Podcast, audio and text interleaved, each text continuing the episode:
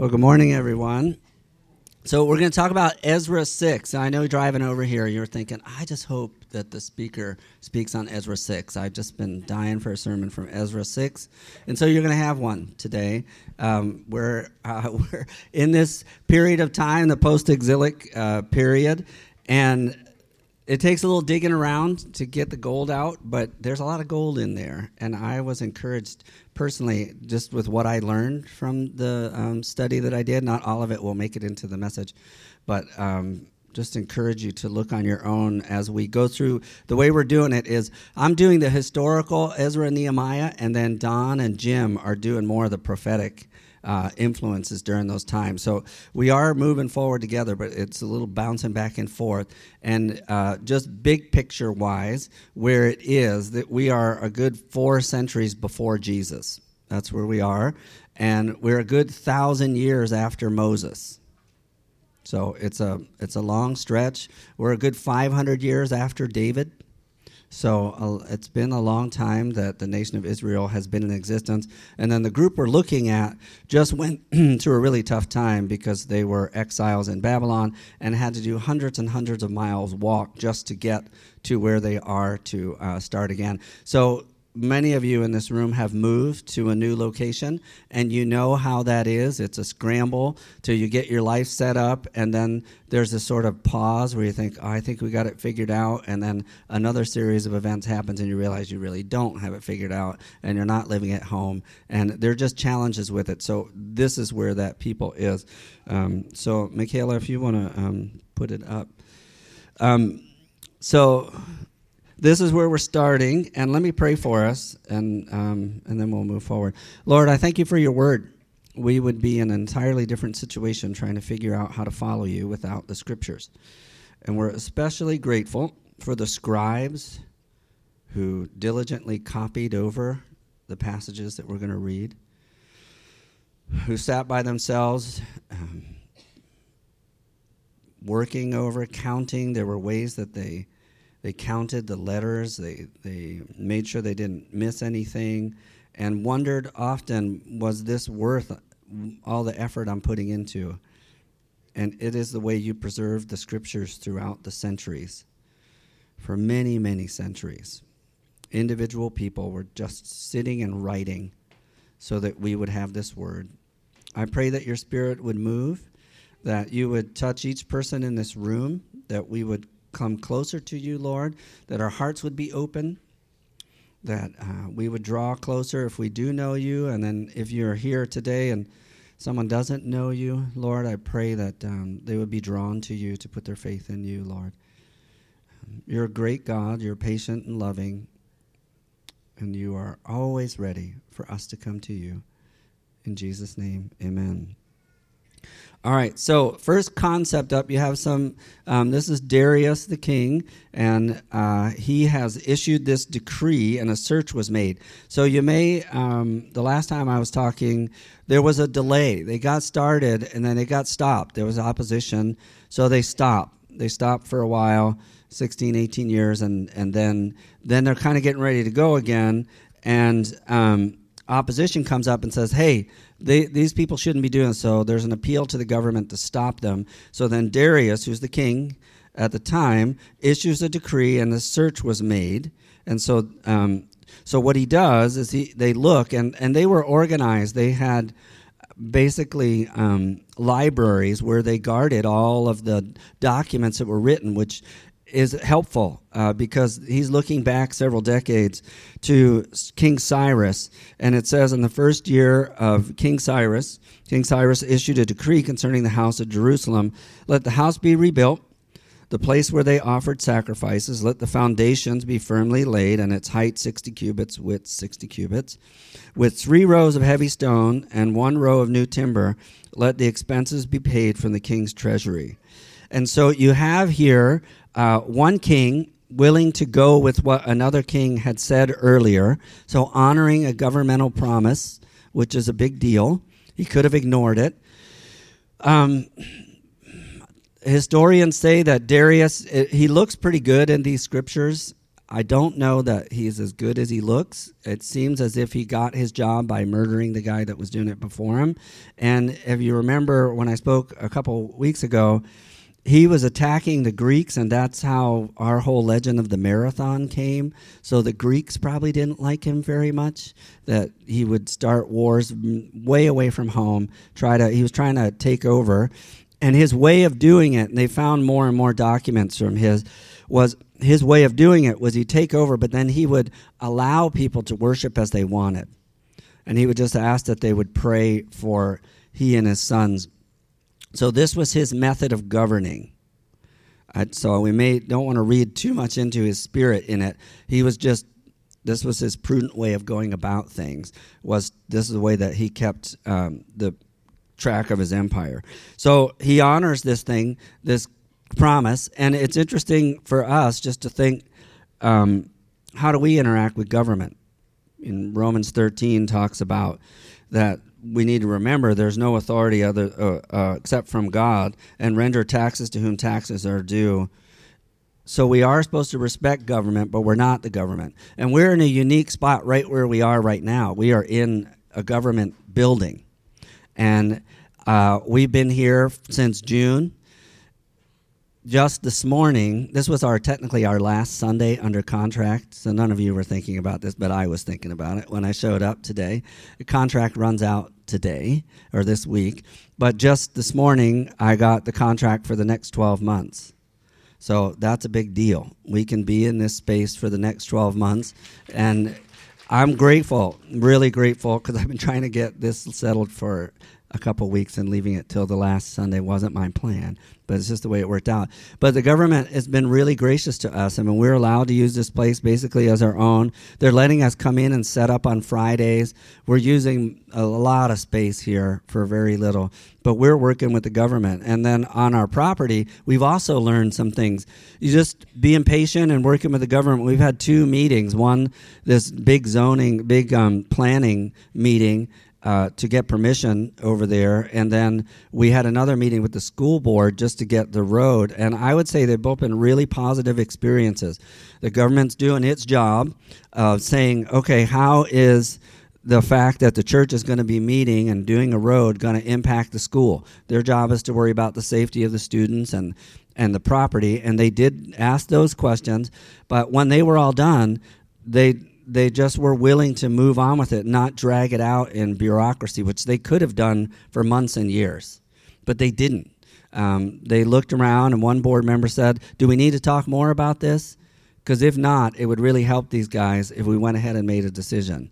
And they seconded it, and they made a decision right there. So now we're just waiting for the surveying to be finished, and a whole bunch of things can start to kick in into place. So the dimensions of this uh, building that the becomes the temple is 60 cubits. So a cubit was elbow to fingertip, about 18 inches. And just for sake of reference, um, I think from that wall to that wall is a, almost that distance. It's about 90 feet.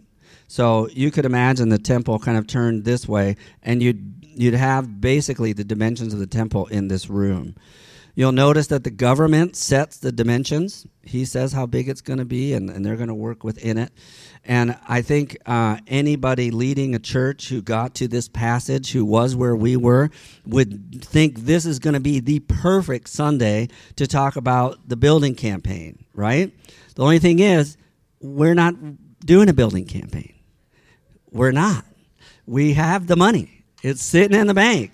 So there's a lot to celebrate. You know, this would be like, just think where we would be otherwise. I mean, we're about a congregation of 250 on a Sunday. Now, I know a lot of people, particularly this week, are out with the flu and stuff and sickness, but generally that's who's here. Any other group, we would be like with one of those charts with the thermometer and like you know going around and getting commitments and stuff like that think of where we could be instead the money's in the bank we're waiting for the survey and the architectural drawings will start coming out. And so um, all we need to do is, is diligently pray and seek the Lord eh, for wisdom in, in what we do. But just so you guys have an idea, um, the same pictures the, of like a timber frame structure that we put up back in the spring. That's still Plan A, and it's about the size of this room. So um, there's a lot of space in here we're actually not using. We all fit in this room, plus probably 100 more if we were turned that way. Because that's not used, it's just full of tables. That's not really used, and there's a lot of dead space. So just imagine it's turned that way. Imagine um, timber frame going up, you know, 20 plus feet above us. We're going to do a lot of natural light. Remember, I said um, if you want to go to a place where there are fluorescent lights so you can get a good migraine, you're going to have to go somewhere else because they're just not going to be in there. You're not going to be in there. To have to bring your own fluorescent light if you want to sit under it. But it's going to be natural light, wood and stone, and that's what our plan is. Um, we'll be able to show you those plans hopefully in, in very short order because the architect is drawing those out.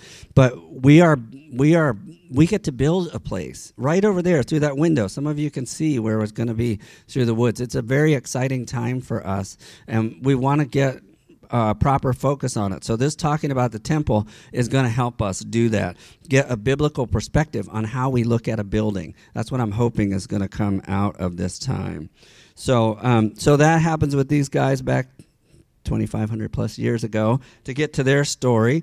Um, so, after this, you remember some of the resistance was put by some of the leaders, and this was one of them that was uh, kind of resisting it.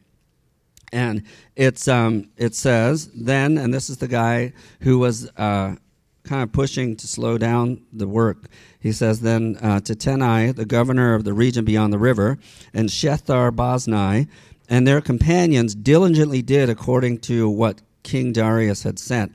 So after the little part I read you, you'll notice I skipped about 10 verses. But what Darius says is, um, you guys, and particularly this guy, he said, stay far away from there. In other words, stop bothering them. And then the next little paragraph says, and I want you to take money out of the treasury and pay for it. So this probably didn't sit well with these couple of guys because they had just made a case to the king that you got to stop this because they're going to set up uh, a separate country and they're going to not pay taxes anymore and you need to watch out and instead it gets flipped and and Darius says as a matter of fact you stop bothering them and that money that you're collecting for me, use it to pay for it. So now the government is paying for it. It's just amazing how God is moving in this. And to their credit, they, these guys, it says, um, so he said they did, they diligently did according to what King Darius had sent. So they had to bite their tongues, um, stay away. Imagine what that was like, and imagine the interaction between the Jewish leaders and this governor when he's giving them their money, right? Hopefully, they were wise enough not to rub it in. They just smiled and moved on. But it must have been awkward. Think about it. Um, so it says So the elders of the Jews built, and they prospered through the prophesying of Haggai and Zechariah. And they built and finished it according to the commandment of the God of Israel and according to the command of Cyrus, Darius, and Artaxerxes, king of Persia.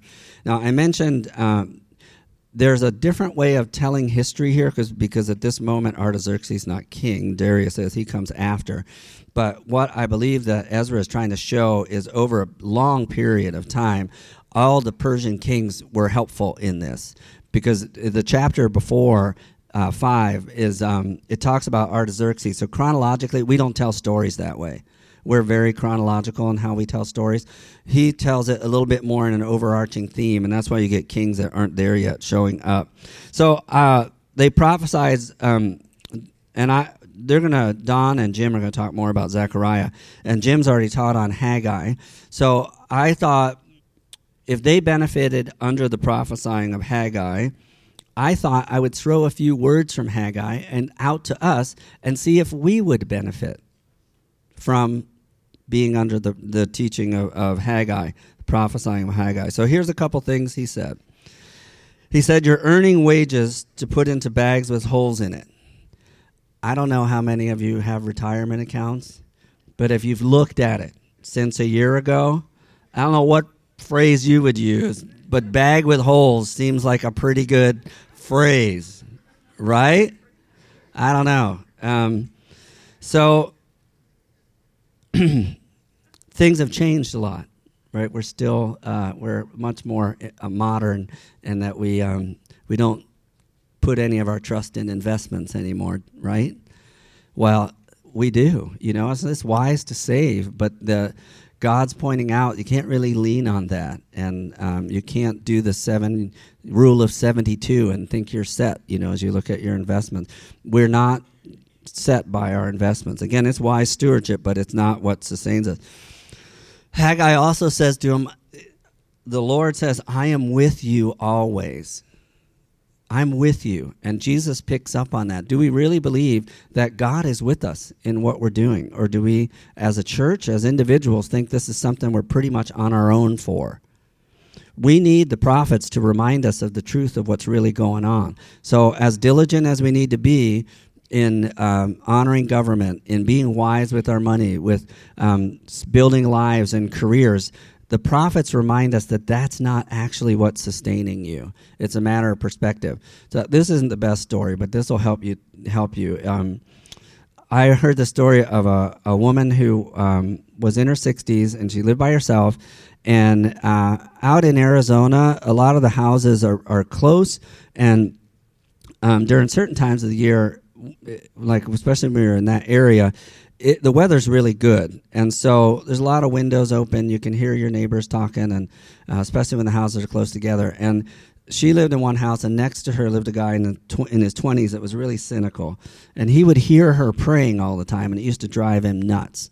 And so she was didn't have a lot of resources, and she, she would pray to the Lord to provide for her. So one day he hear and he, they've argued, they've talked, and she just keeps being gracious, and he keeps um, shooting it down he hears her praying that God would provide food for her because she was out. It was near the end of the month. So, what he did was he went out and bought a bunch of groceries, brought them to her door, and walked away without her knowing. And then she ate them, and then the window was open, and she heard, she started praying thanks to the Lord. And he came over, stuck his face in the window, and said, It wasn't God, it was me. And she said, Oh no, it was God. He just had you pay for it and deliver it. So it's a matter of perspective, right? So we've got to have that godly perspective when we look at did we earn our there's a there's something going on. There's two different things going on at all times with with what we call our life. Um, god is sustaining us and you can believe it or not. You can believe that no, no, it's really the fact that I'm such a good investor that I'm sitting as pretty as I am. Um, or you could look at it as yeah, I'm diligent, but there are limits to what I can do. It depends on the God on God. So uh, another thing Haggai said, you know, in comparison with the original temple, does this not look in your eyes as nothing? We need the prophets to remind us what really matters. Um, I remember when I was first a believer, Kirsten and I met in Chicago, and I went and for seminary did an internship in Venezuela, and I came back after a couple months, pretty excited about uh, pastoring a small church. And I didn't have a place to stay, so there's a professor that Kirsten knew let me stay with him, and he was a nice guy, but he would talk, and and he was really discouraging. He was kind of nice, but the more we talked, and one of the things he said was, if you spent your life starting a church of 200 people and did that, you would be absolutely wasting your life. I remember him saying that. And I was just like, huh. Um, what's true? If we don't have the prophets to remind us what's true, you can buy into some thinking of the world and we need the prophets to remind us what's real. And so they're honest. Uh, if you know prophets around you, they're blunt at times. And they say things like this like, doesn't this look like nothing compared to what we used to do? So we're going to have that with our building. This area is like five or 6,000 square feet. Our sanctuary where we used to meet was like 15,000 square feet. So no matter what we do, it's going to look a lot less than what we had. So we're either going to have eyes that look at it and go, whew, man, this church has really gone downhill. Or we're going to look at it like, this is a gorgeous place to worship. And that's, that's what we get to do. You know, I was reminded of um, we have Kiram House, and we were there a month ago. And Johnny and Holly were um, on summer staff. I think the first or second year that we did it, and um, I think it was the summer you you were pregnant, if I remember. And Johnny was working on the chapel, and built this chapel that's 12 by 16 cinder block chapel. Uh, Ronnie had had some visions for how to design it, and there was a guy down there that built it. Uh, that that built it for us. He did all the block. Johnny came down. I'll do the woodwork. It's got curved windows with wooden shutters that open. Well, we were in it four weeks ago, and I had the rowdiest group of eighth grade kids I have ever spent time with from Baltimore there. And we're trying to do chapel, and they're just bouncing everywhere. And then this one kid that came in who had grown up in the neighborhood, had gone to our one of our ministries since the age of six. Now he's 21.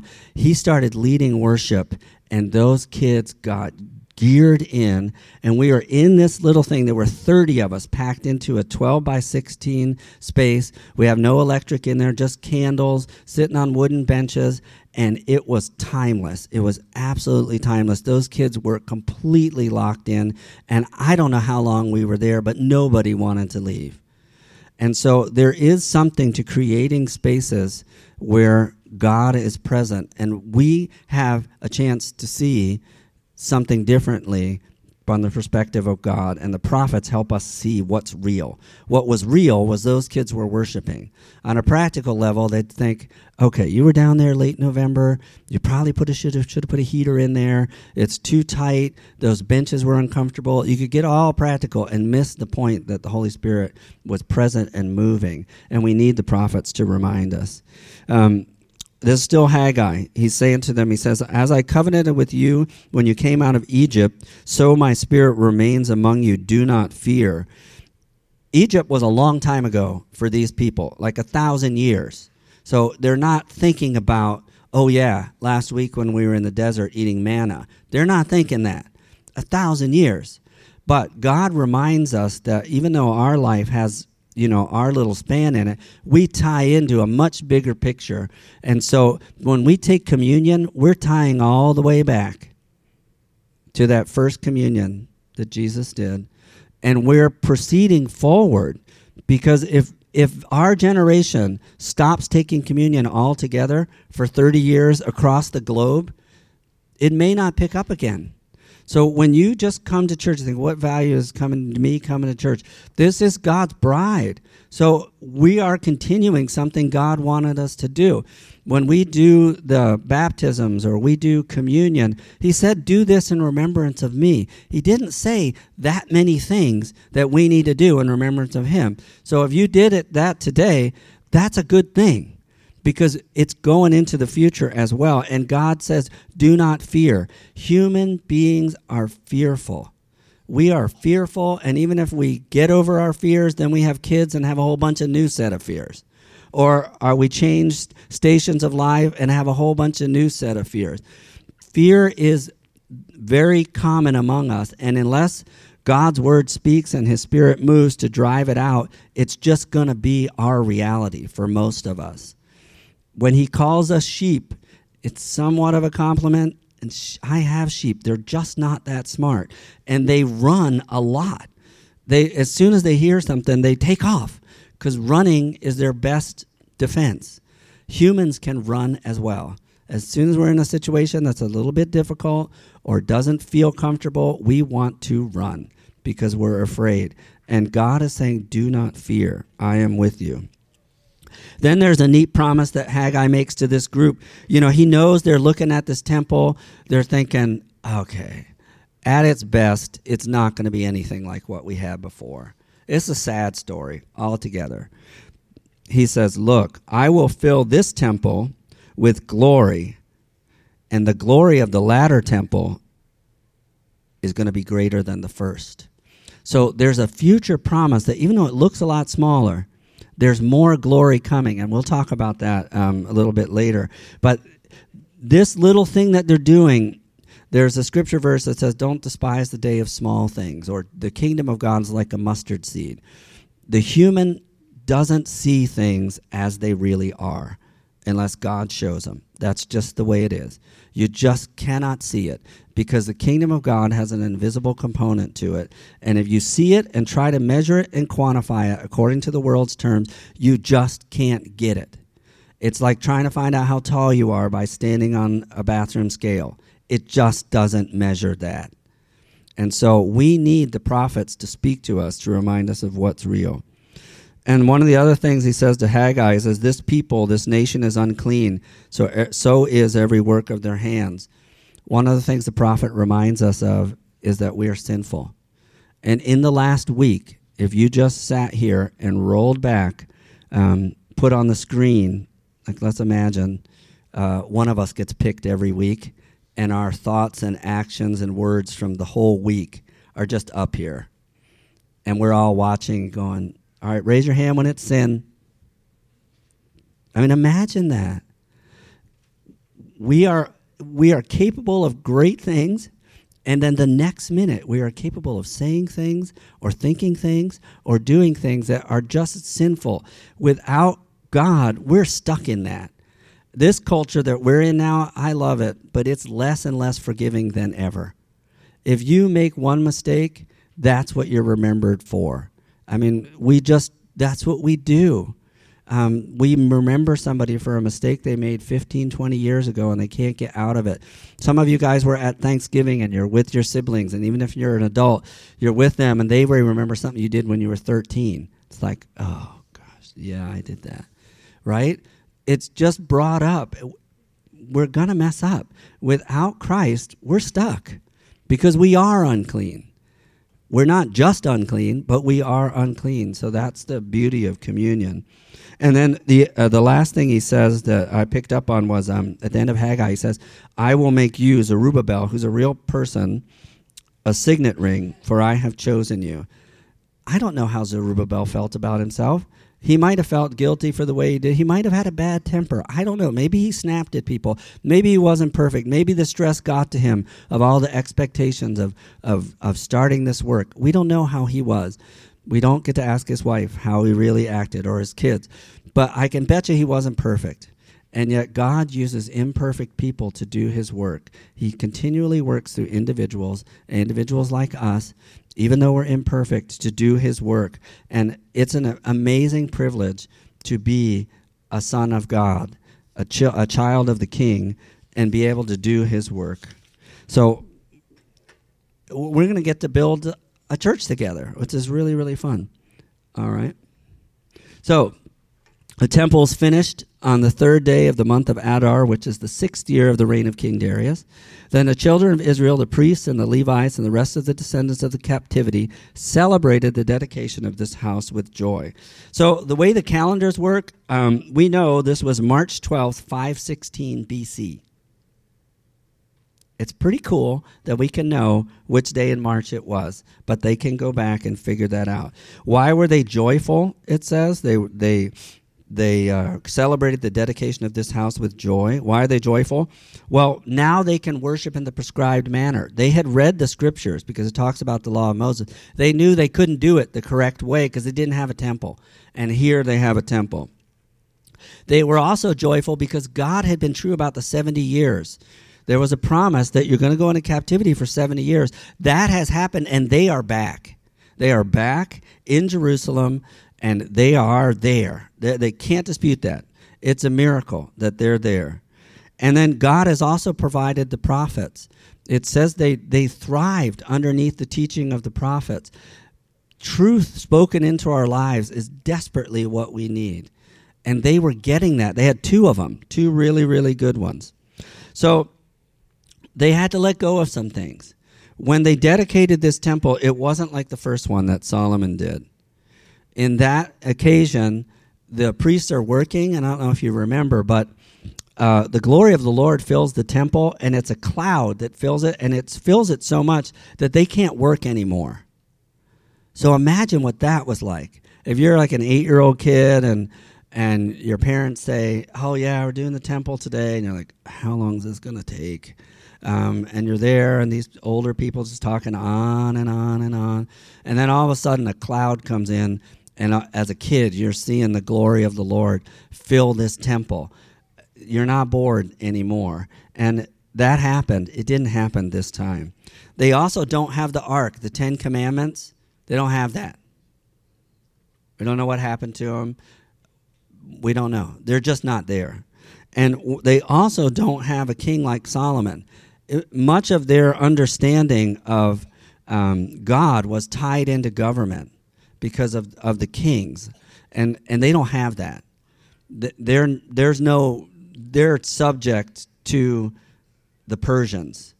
And it doesn't seem like the Persians were as heavy handed as the Romans, but they knew it.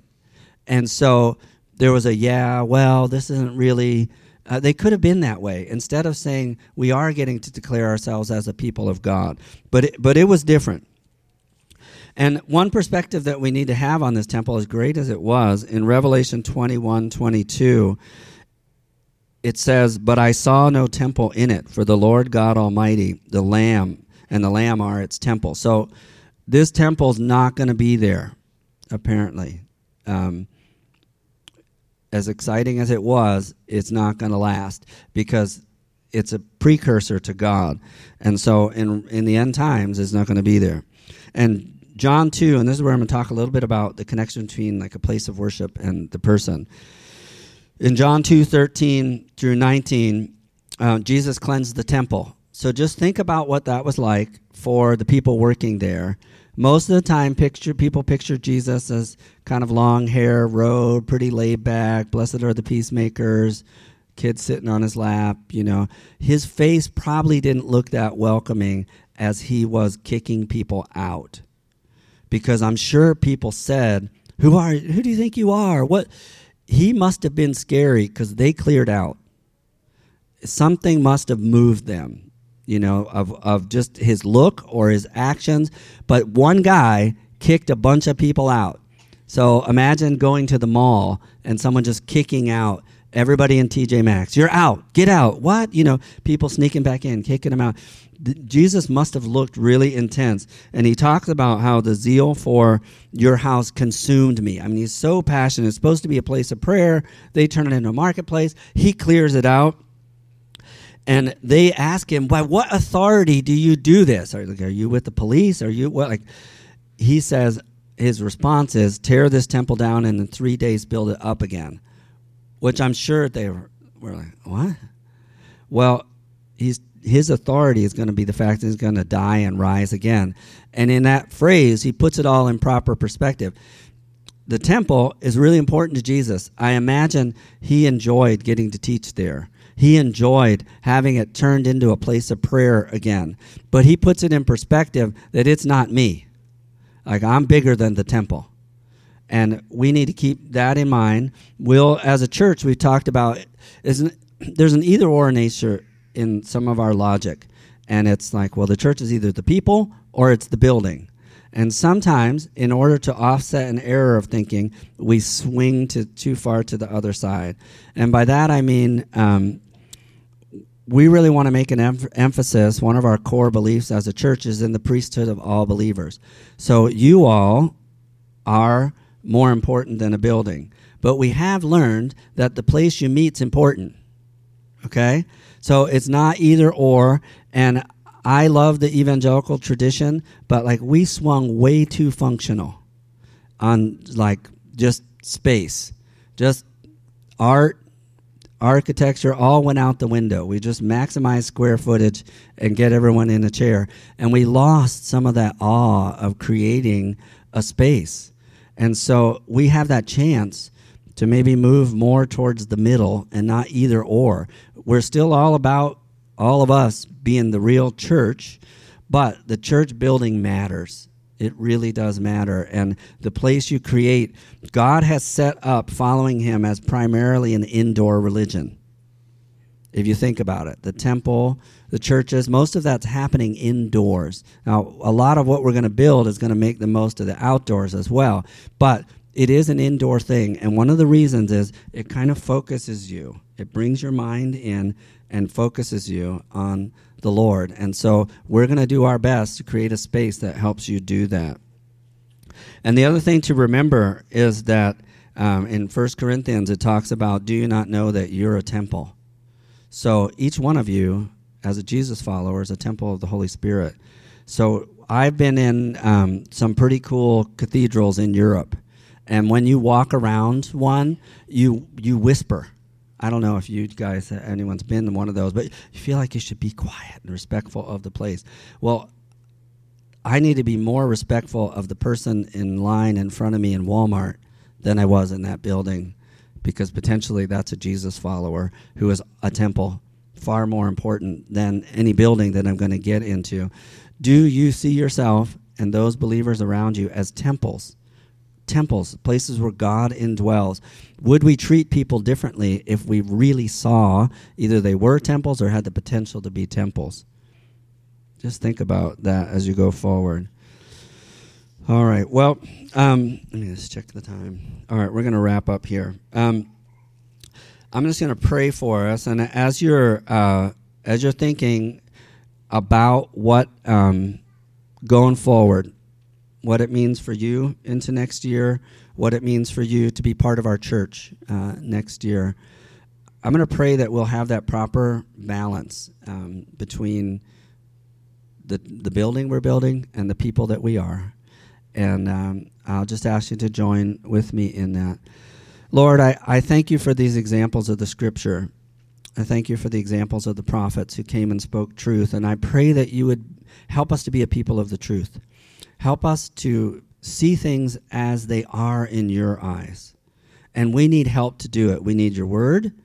We need prophets to help teach us. And we need your Holy Spirit working in us, Lord, we have sin that blocks us. We have um, wrong thinking that is in our minds, Lord.